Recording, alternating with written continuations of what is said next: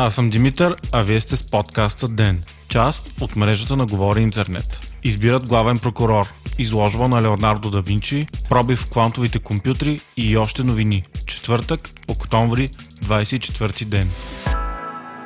Днес е заседанието на Висшия съдебен съвет за избора на главен прокурор, съобщава БНР. Почти сигурен е изборът на единственият кандидат, до сегашния заместник главен прокурор Иван Гешев. Заседанието протича при безпредседентни мерки за сигурност. Сградата на Върховния съдебен съвет е под полицейска обсада, като не се допускат външни хора в периметъра. Към 10.30 е бил подаден сигнал за бомба в сградата. Той обаче се оказал фалшив и според Сотир Цацаров е бил с цел да се осуети процедурата по избор. Изслушването на Гешев продължава часове, а то отговаря на въпроси на неправителствени организации, членове на Върховния съдебен съвет и държа реч. Междувременно, по време на заседанието текат два паралелни протеста за и против избора на Иван Гешев за главен прокурор. От протестиращите против номинацията на Гешев остават блокирани Орлов мост и е напълно спрямо движението по Цареградско шосе, булевард Василевски, булевард Пейо Яворов и други. На практика до към 15.30 часа е блокиран целият център на София. Контрпротестът в подкрепа на Гешев пък е организиран от сайта ПИК. На 22 юли тази година Гешев бе издигнат единодушно от всички 11 членове на прокурорската колегия във Висшия съдебен съвет. Така той има 11 сигурни гласа в негова подкрепа. За да бъде избран, Гешев трябва да получи подкрепата на поне 17 от 25-мата членове на съдебния кадрови орган.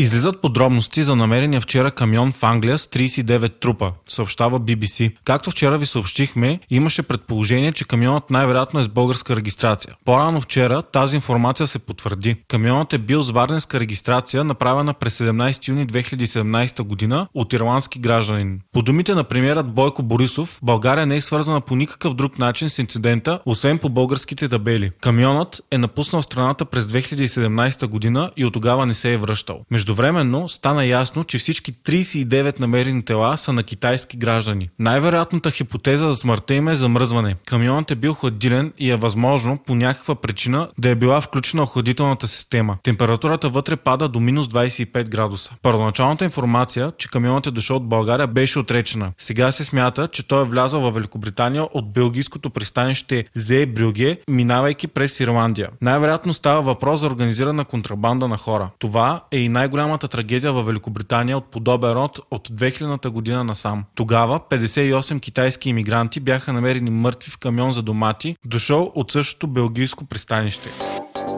Днес Лувърът открива една от най-грандиозните изложби в историята си. Тази, посветена на 500 годишнината от рождението на Леонардо да Винчи. Интересът е огромен, като вече са продадени над 200 000 предварителни билети. Това е най-голямата експозиция посветена на да Винчи, правена до сега. Тя е съставена от 162 негови картини, ръкописи, скулптури и други. Впечатляващо е, че в изложбата се намират и цели 11 от неговите 20 известни картини. Изложбата обаче не включва последно откритата му картина Спасителят на света, както и Мона Лиза, която обаче също може да се види в Лувара. Подготовката за тази мащабна изложба отнема повече от 10 години и тя може да се види в продължение на 4 месеца. Учени от Google, NASA и лабораторията Falkridge обявиха квантово превъзходство в надпреварата за създаването на най-мощния квантов компютър, съобщава BBC. Експерименталният физик и лидер на екипа, Джон Мартинис, оповести, че процесорът Sycamore е извършил сложно математическо изчисление за 200 секунди, а същото би отнело близо 10 000 години на най-мощният суперкомпютър, намиращ се в националната лаборатория Falkridge, Тениси. Основният конкурент на Google, IBM, отрече експеримент да представлява значителен пробив в квантовите процеси. IBM се аргументираха, че подобна математическа задача може да бъде решена за под 3 дни, а действителен пробив би било решаването на проблем, който не може да бъде решен от класически компютър. Квантовите компютри се различават от стандартните с това, че работят с кюбити вместо с битове. Един кюбит може едновременно да представлява както нули, така и единици, докато стандартните битове представляват само една от двете стойности. Процесорът Sycamore е използвал 53 кюбита, а според изпълнителния директор на Google, Сундар Пичай, експериментът доближава света с една стъпка по-близо до решаване на глобални проблеми, като създаването на нови лекарства и значително по-ефикасни батерии.